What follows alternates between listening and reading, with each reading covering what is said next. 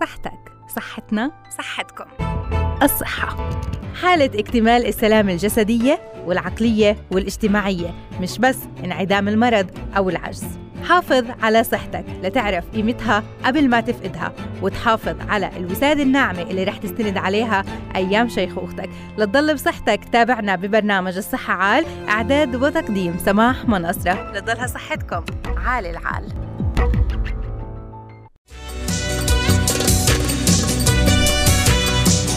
حي الله بكل متابعينا بساعة من الزمن بمواضيعنا الصحية المختلفة مناقشتها مع الأطباء المختصين على الهواء مباشرة. يسعد مساكم.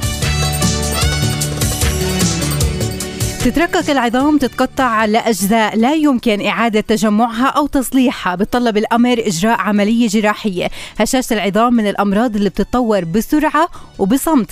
تعويض العناصر الغذائية الناقصة بالجسم اللي أدت لتركك الهش... العظام وهشاشتها يعني ممكن أنه آه، يكون الغذاء سبب بزيادة هشاشة العظام. وممكن آه، أيضا الغذاء يكون هو السبب والعلاج آه، الطبي والصحيح للحمايه من هشاشه العظام اليوم بتحديد لكبار السن. شو الأغذية اللي بالإمكان إنهم يركزوا عليها؟ لحماية عظامهم من الهشاشة والترقق وفيما بعد أيضا حماية أجسامهم من التعرض للانكسار بسرعة أو عظامهم.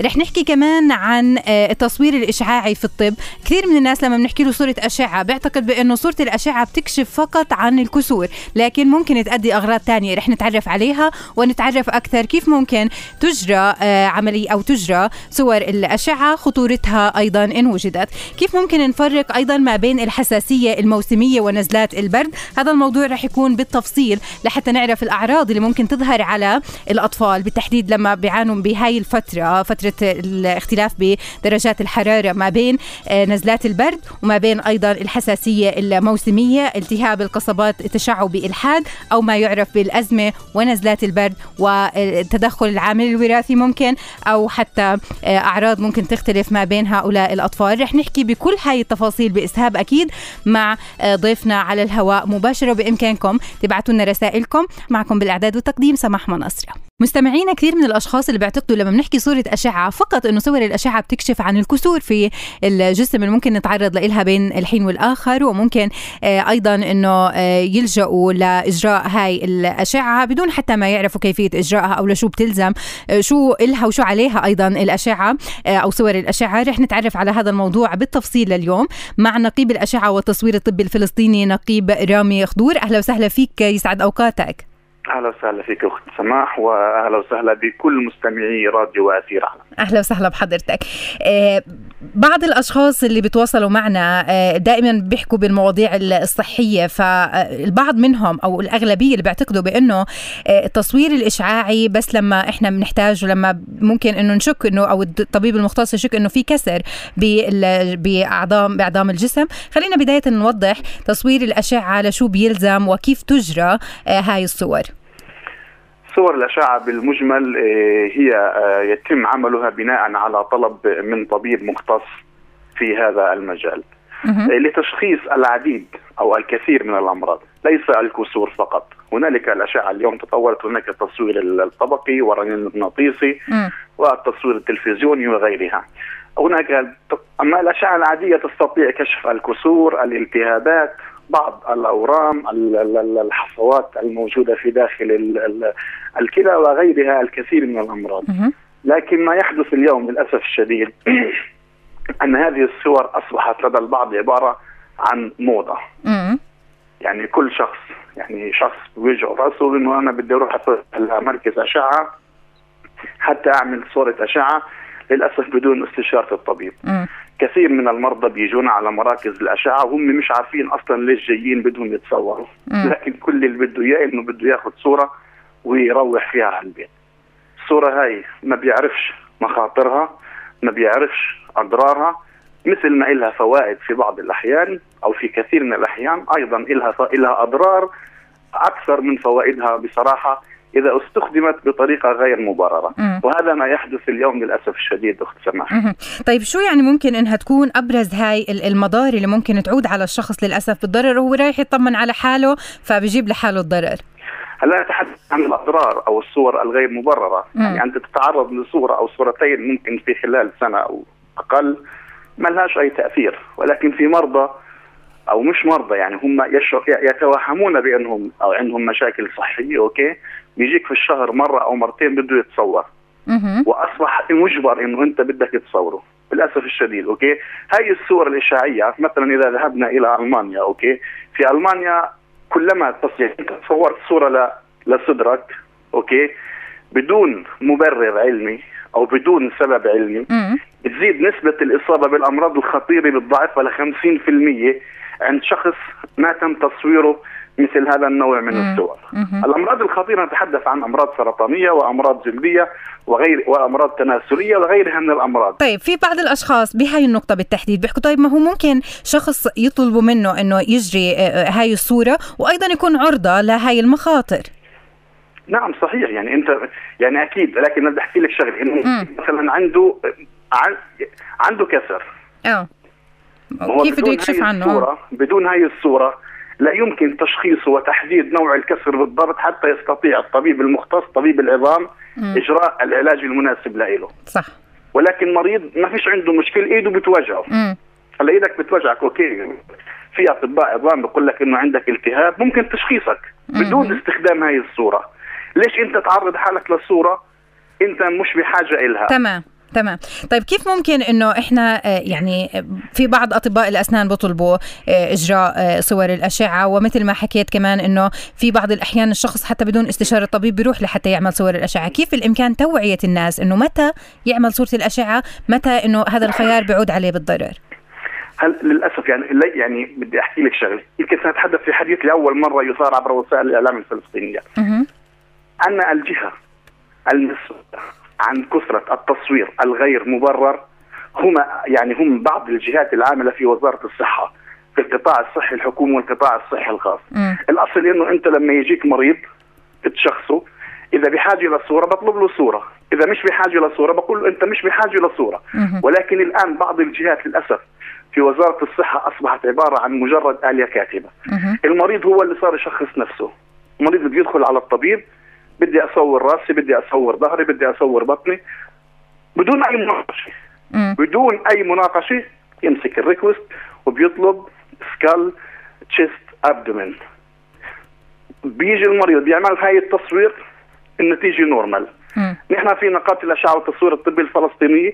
نقوم الآن بإجراء دراسي مع جهات مختصة في الدولة. لا نستطيع ذكر اسم هاي الجهات لتحديد التصوير المبرر من التصوير الغير مبرر قديش هي النسبة؟ نحن عندنا من 1 1 2017 حتى اليوم يعني أجزم قسمنا المناطق في فلسطين في وزارة الصحة إلى ثلاث مناطق. القطاع الصحي الحكومي مستشفيات ورعاية صحية أولية والقطاع الصحي الخاص. هنا ثلاثة أقسام.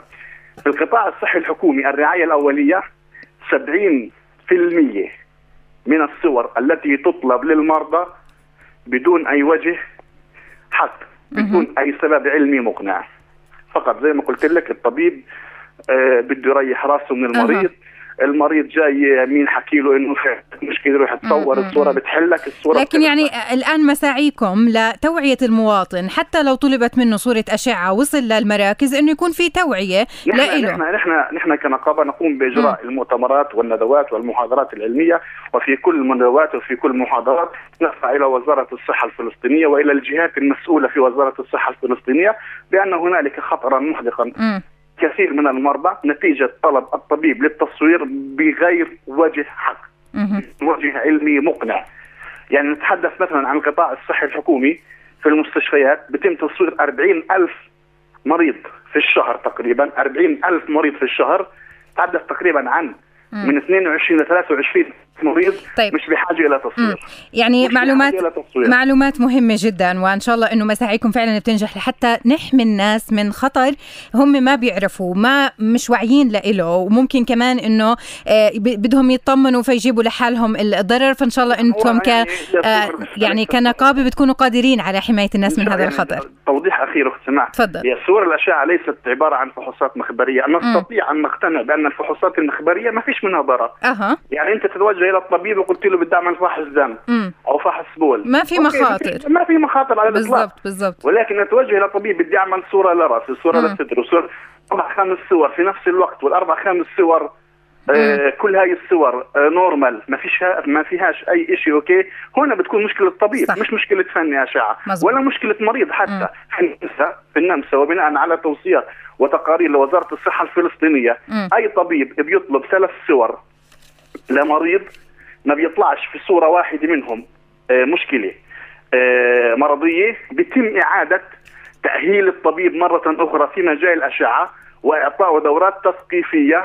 إنه هاي مش معلش هاي مش آه، موضة آه. أو هاي مش مم. مزحة. تمام تمام. يعني هاي من الوسائل فعلا ممكن إنها تكون مجدية. شكرا لحضرتك. يعطيك ألف عافية. نقيب الأشعة والتصوير الطبي نقيب رامي خضور شكرا لكل هاي الإيضاحات. فاصل قصير وراجعين للصحة عال. خليكم معنا. عظام الإنسان بتبقى في حالة نمو مستمرة من الولادة حتى تصل لذروتها وكثافتها. ممكن تكتمل القوة العظمية أو العضلية في الثلاثين من العمر. ممكن أكلات معينة تعرضنا لهشاشة العظام مثل المشروبات الغازية وممكن أطعمة معينة كمان تساعدنا على الحماية من هشاشة العظام.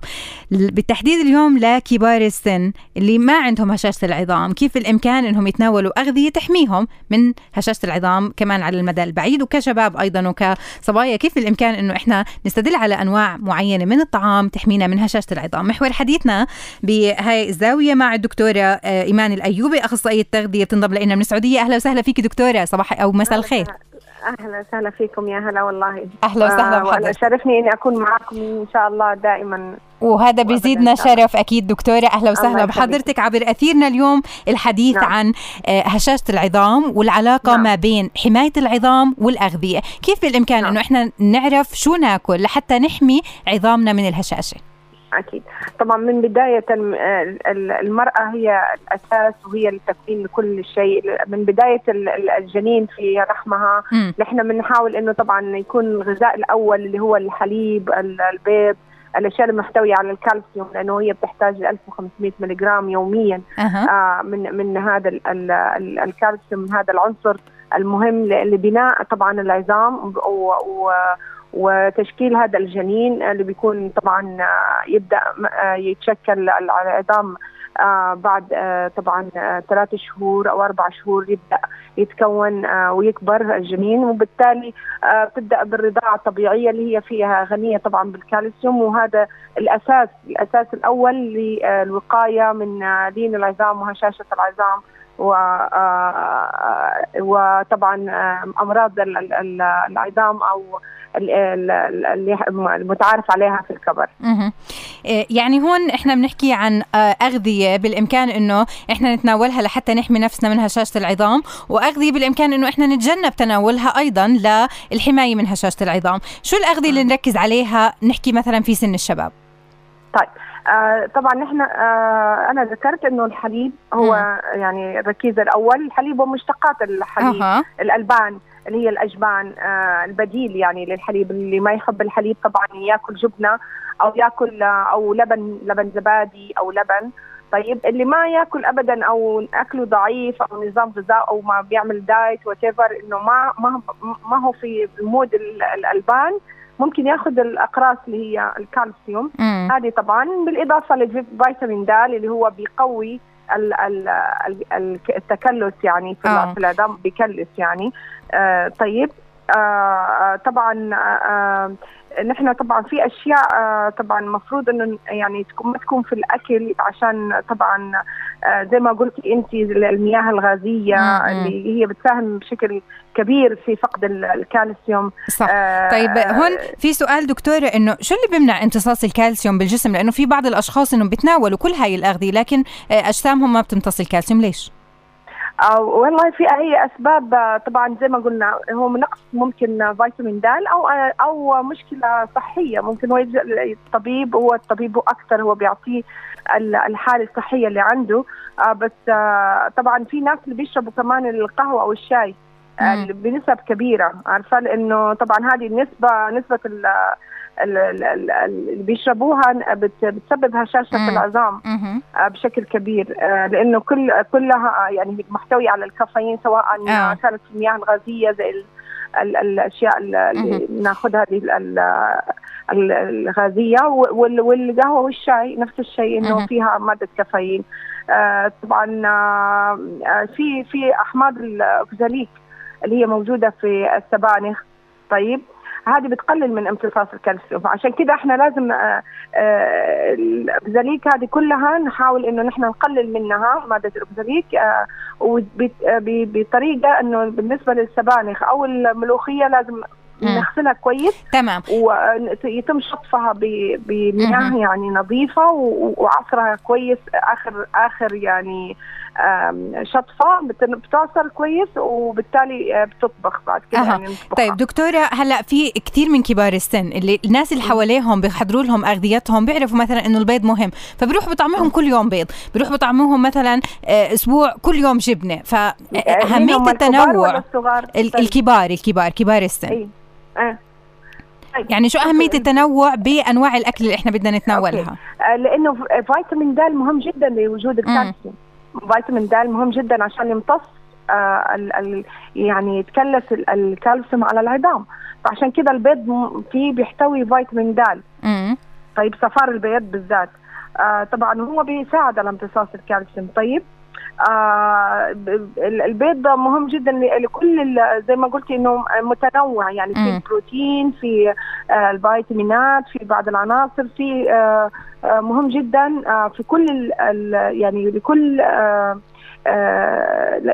بالنسبة للنمو أو لكبار السن. تمام. آه بس إحنا ما بنوقف على بس البيض لأنه البيض أكثر بنعطيه لفترات النمو الأطفال أو أه. أكثر بنركز عليه لأنه بنخاف كمان صفار البيض يكون فيه الدهون الزايدة أو الكوليسترول فبكبار السن يعني بنحاول نجنبهم لهيك لازم يكون كمان في تنوع بتناولنا للوجبات الغذائية. شكرا دكتور يعطيك ألف عافية. دهمنا الوقت مع حضرتك. شكرا لكل المعلومات اللي قدمت لنا إياها.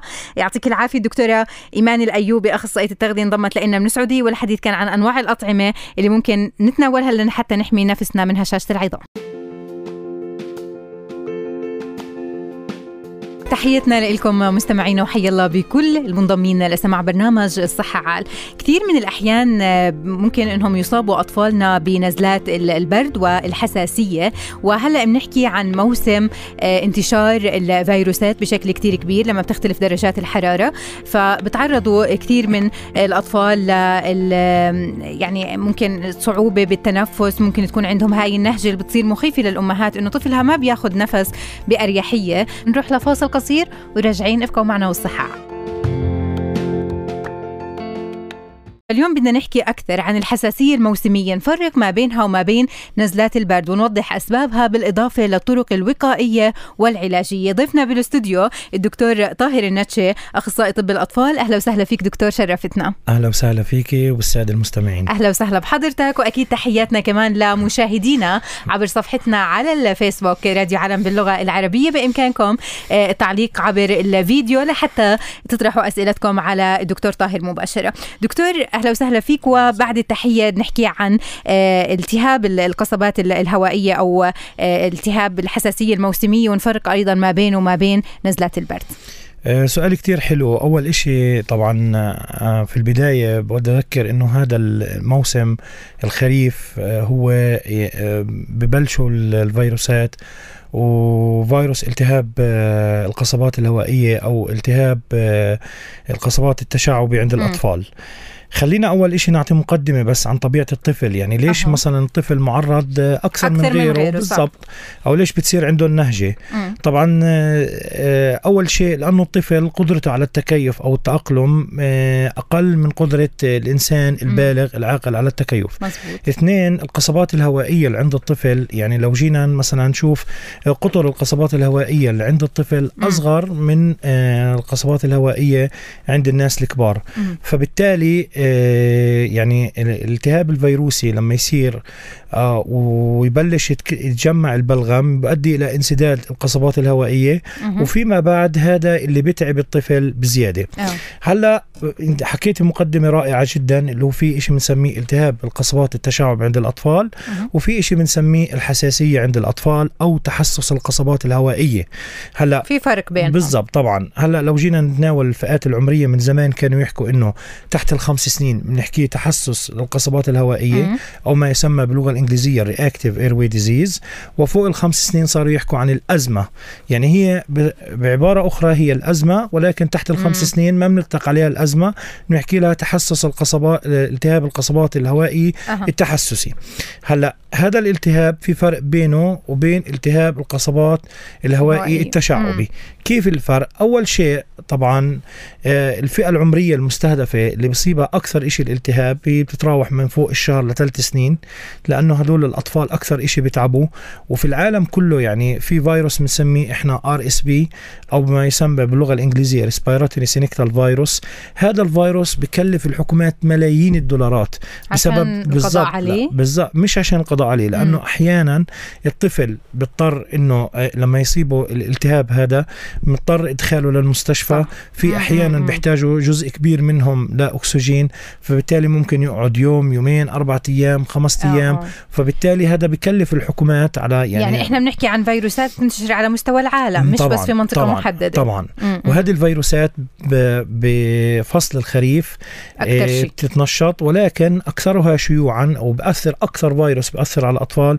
هو ال RSV اللي هو المسبب الرئيسي لالتهاب القصبات الهوائي التشعبي. طب شو الأعراض اللي ممكن تظهر على الأطفال لحتى إحنا نميز إنه عندهم هذه هاي الحالة؟ بالضبط. هلا أول شيء طبعا زي ما حكينا الأطفال الرضع والاطفال الصغار أو بعمر يعني من فوق الشهرين لعمر الثلاث سنين بلش عندهم السعال. هلأ إذا كان هذا التهاب قصبات هوائي تشعبي ببلش عادة حرارة وممكن تكون الحرارة مش عالية جدا وبلش آه، سعال. عندهم وعادة ممكن بعد السؤال الولد يتألم ويبكي مم. طبعا أهم شيء في الموضوع أنه بنلاحظ أنه الطفل كمان رضاعته بتخف يعني وهذه من الأسباب شهيته. طبعا مم. طبعا هذه من الأسباب اللي بتخلينا أن نفكر ندخل الطفل للمستشفى مم. ماشي أنه إذا الولد كان عنده نهجة قوية بصدره ماشي آه، مصاحب لذلك إلى سعال ولكن هذه النهجة والسعال مش مخلي الولد يقدر يرضع مم. فبالتالي آه، بتقل السوائل في جسم الطفل وهذا بيتعبه بزيادة. مم. لو جينا يعني بعبارتين بسيطات نفرق ما بين الحساسية وقتش نحكي إنها حساسية وقتش نحكي إنه التهاب قصبات هوائي تشعبي. أول شيء عادة الالتهاب القصبات الهوائي التشعبي بيكون أول مرة عند الطفل مم. هي نقطة. اثنين بيكون مصاحبه لحرارة. ماشي؟ ورشح. وزي ما حكيت لك ببلش من عمر يعني الشهرين للثلاث سنين هذه الفئة العمرية الأكثر استهدافا. هلأ بالنسبة للتحسس عادة بيكون في عامل وراثي. يعني لو جينا سألنا الأم الأم بتقول لك آه، الطفل اللي عندي إخوته برضه كان عندهم آه، حساسية على الصدر. يعني إذا في حدا في العيلة بالضبط العامل الوراثي آه. نعم. اثنين بكون عندنا كمان ممكن أحيانا يكون في أكزيما على الجلد. يعني مش شرط يعني ممكن يكون حدا في العيلة كمان كمان عنده أكزيما على الجلد. آه. ثلاثة بكون آه، أحيانا في كمان رشح حساسي. هاي بنسميها إحنا ثلاثية. آه. يعني أحيانا بكون رشح حساسي أكزيما على الجلد وحساسية بالصدر هذه بتخلينا نفكر. والأهم من هذا كله إنه آه تعون الحساسية ما بيكون عندهم حرارة واحتهم بتكون أكثر بالليل. ماشي؟ آه والشغلة المهمة كثير كمان إنه تعون الحساسية لو أعطيناهم الفنتولين اللي هو هذا دواء بنحط بجهاز التبخيرة موسع للقصبات الهوائية تعون الحساسية راح يستفادوا على تبخيرة الفنتولين. بينما يستجيبوا ممكن بسرعة. نعم. بينما الأطفال تعون التهاب القصبات الهوائية التشعبي ما راح يستفيد آه. على الفنتولين. تمام. طيب دكتور خلينا نحكي عن الخطورة من الحساسية. أول شيء يعني آه، ممكن إنه الام تقدر تتعامل مع بعض الأعراض الاعراض في البيت وما تودي ابنها للمستشفى فشو الخطورة من هذا الموضوع أشكرك وبشدة على هذا السؤال جميل جدا أول شيء خلينا نحكي وقتيش إنه الطفل لازم يروح للمستشفى مم. بعبارة بسيطة مم.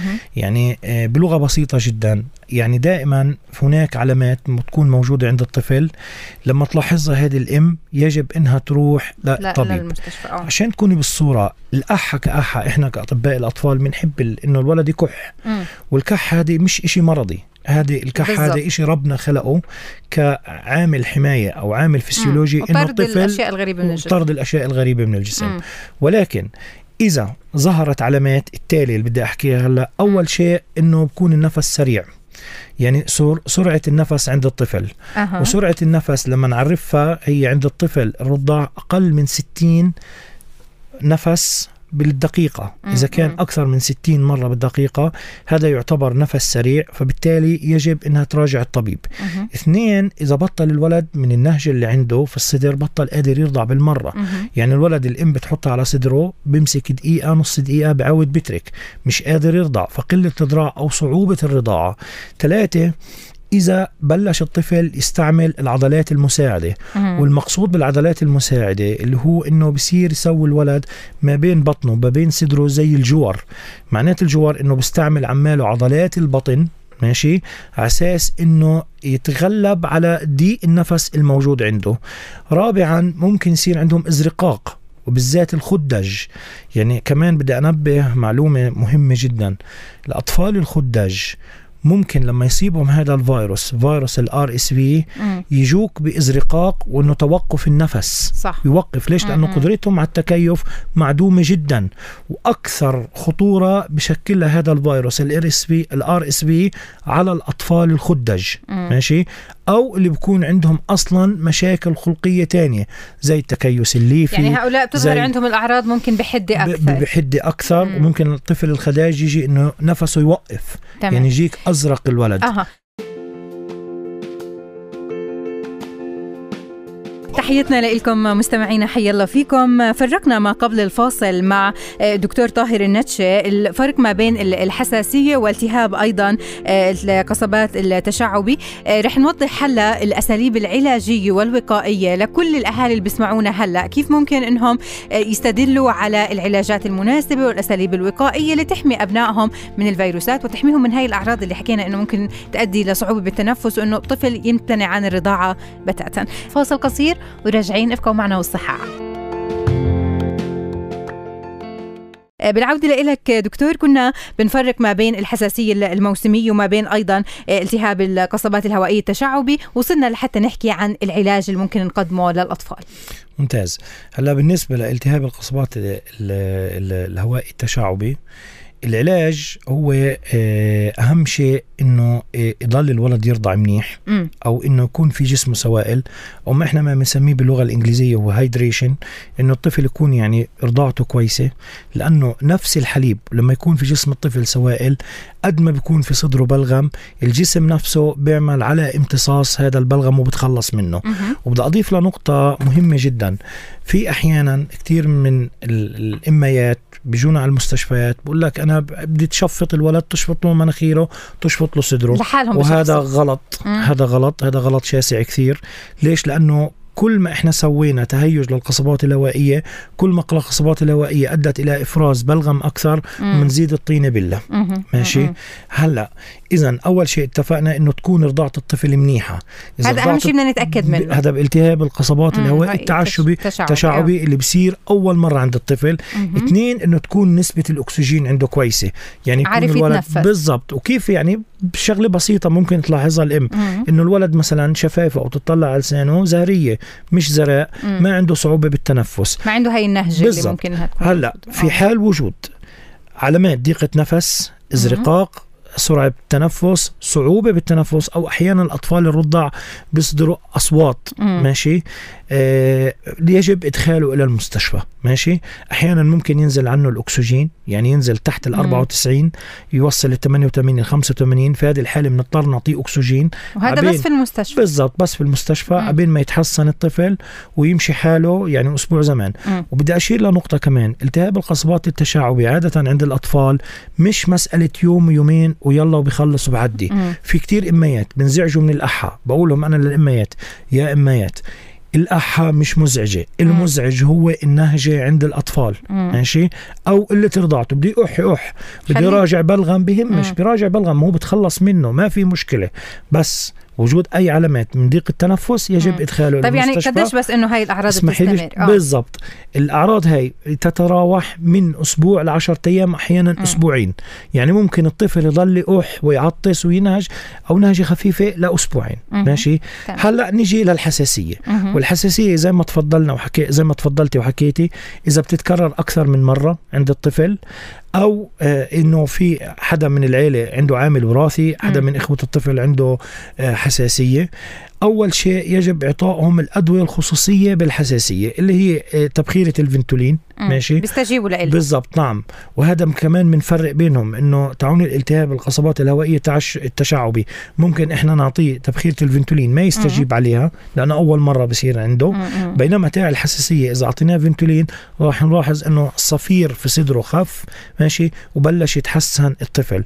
اثنين بنستخدم كمان نوع من أنواع التبخير اللي هو بنسميه آه، تبخير آه، مادة الكورتيزون زي ال budesonide أو البيديكورت بعد مرات في حالات آه، إذا كانت النهجه قوية كثير وكان نفسه متضايق ممكن نضطر نعطيه إلى مادة الكورتيزون نعطيها بالوريد أو عن طريق التم ونعطيه كمان سوائل. بالإضافة إلى ذلك إذا احتاج أكسجين في حال لما يكون نفس الطفل تعبان كثير على الآخر ونسبة الأكسجين انخفضت لدرجة حادة ومنخاف من إنه يصير عنده يعني آه، صعوبة بالتنفس شديدة جدا ممكن أحيانا نضطر نحطه على جهاز التنفس. الصناعي. تمام. طيب دكتور هلا حكينا عن التكرار الحساسية بس إنه يعني هون ممكن إنه بعد العلاج ترجع بعد قديش؟ ولا بالموسم الواحد بس مرة واحدة بيعاني منها الطفل؟ بالضبط. لا شوفي يعني تكرار الحساسية بتختلف من شخص إلى آخر. مم. عشان هيك صار قسموا الحساسية عند الأطفال في حساسية آه، طفيفة في حساسية طفيفة إلى متوسطة في حساسية حادة وفي حساسية حادة جدا. وهذه بتعتمد على عدد المرات أو عدد النوبات اللي بصير الولد يسعل فيها وصدره يصفر بالليل الوحدة أو في الأسبوع. ففي أطفال ممكن في الأسبوع الواحد يعني ينهج أكثر من مرة في أطفال بالشهر بتصيبوا النهجة أو الحساسية وفي أطفال بس من موسم لموسم أوه. طبعا بالنسبة لطرق العلاج تختلف بس عادة أول دواء بنعطيه للأطفال اللي هو فنتولين مم. تبخيرة الفنتولين ومش فنتولين الشراب تبخير. فنتولين الشراب ما عندنا نستعمله لأنه وجدوا بالأبحاث الجديدة إنه الفنتولين الشراب بس بزيد سرعة ضربات القلب مم. ما بعطي أي مفعول. أهم شيء وأهم دواء وأول دواء دائما نركز عليه تبخير تبخير الفنتولين لتعون الحساسية. مم. تمام. ماشي؟ تمام. طيب نحكي كمان دكتور هون عن أساليب وقائية. كيف بالإمكان الأهل يستدلوا على أساليب تحمي أطفالهم من كل هاي الأعراض؟ ممتاز. أول شيء آه طبعا هناك في أطفال بيكون عرضة أكثر من غيرهم للالتهابات. أوه. الأطفال اللي بيرتادوا الحضانات بالذات زي أبناء الموظفين. مم. لأنه بتنتقل لهم العدوى بالضبط. والأطفال بيروحوا على المدارس. مم. هلأ أهم شيء وطريقة سهلة جدا وبسيطة ومتوفرة للجميع للوقايه اللي هي غسل اليدين. تخيل قديش غسل اليدين. صح.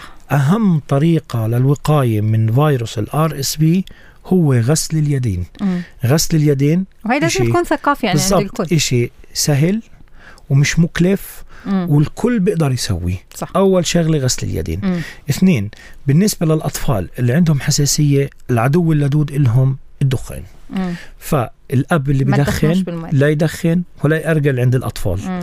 ننصحه إنه إذا بده يدخن أو يأرجل يطلع يدخن ويأرجل برا. وما يدخن بالماء بالضبط. أفضل. آه. الثلاثة في أحيانا إذا كانت الحساسية شديدة جدا عند الأطفال وفي جزء مم. من الأطفال بكون معتمد على مادة الكورتيزون صح. شو يعني؟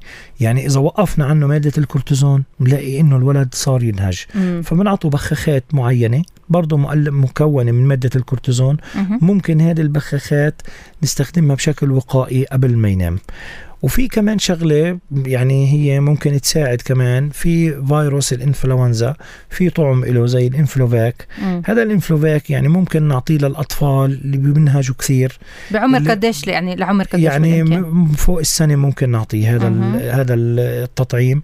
ومش غالي الإنفلوفاك تقريبا بكلف. أبو 50 شيكل. لأي عمر كمان؟ ممكن ينعطى لعمر العشر سنين ما في. مشكلة. وممكن حتى الكبار ياخذوه يعني لأي عمر فوق السنة ممكن نعطيه ما في أي مشكلة. مشكلة وهذا التطعيم يعني مش غالي. وفعال بتفضلوا جدا. دكتور يعني للناس اللي بيبحثوا يعني عنه أو ما بدهم ما بدهم يعني يفلوزوا شوفي في آه، نوع من المرضى بكون أصلا عندهم أمراض مزمنة غير الحساسية مم. زي امراض زي تعون التكيس اللي في آه آه. زي اللي بكون عندهم مشكلة في الأهداب أو بنسميه إحنا مرض السيلياري ديسكينيزيا. أو في أطفال اللي عندهم مشاكل في القلب وعملوا عمليات وهدول أصلا عندهم نهجة. فأي فيروس ممكن يتعبهم ممكن ياخذوا هذا التطعيم ممكن يساعد. بيساعدهم بس أهم شيء أهم نقطة لتعون الحساسية تجنب الدخان والعطور والمكياج وأي شيء بسوي عندهم تحسس ولا التهاب القصبات التشعبي اللي هو غسل اليدين. غسل اليدين ثم غسل اليدين. وتكون ثقافة عند الصغار وعند الكبار نعم. أيضا. فبالإمكان إنه إحنا نقلل من كل هاي الأخطار اللي إحنا حكينا عنها ونتجنب نقل أطفالنا كمان للمستشفيات من خلال اتباع وسائل آه، غير مكلفة وأيضا بسيطة جدا وممكن تحمينا من أمراض كثيرة. شكرا دكتور لكل هاي المعلومات. يعطيك ألف عافية. أكيد بنبارك جهودك بس بنذكركم مستمعينا انه الدكتور طاهر النتشه هو طبيب في مستشفى المحتسب قسم الأطفال وأيضا في له عيادة في منطقة شعابة جانب صالة الخليج للي بحب يتوجه أكيد للطبيب واللي كان ضيفنا في حلقتنا لليوم. يعطيك ألف عافية دكتور. شكرا.